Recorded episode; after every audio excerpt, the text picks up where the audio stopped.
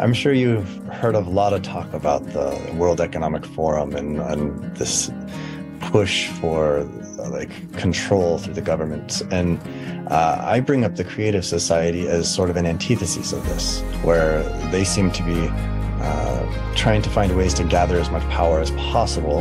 And the Creative Society is rather turning the power over to the people and allowing us to uh, have more control in that sense of our own development and responsibility in our own development.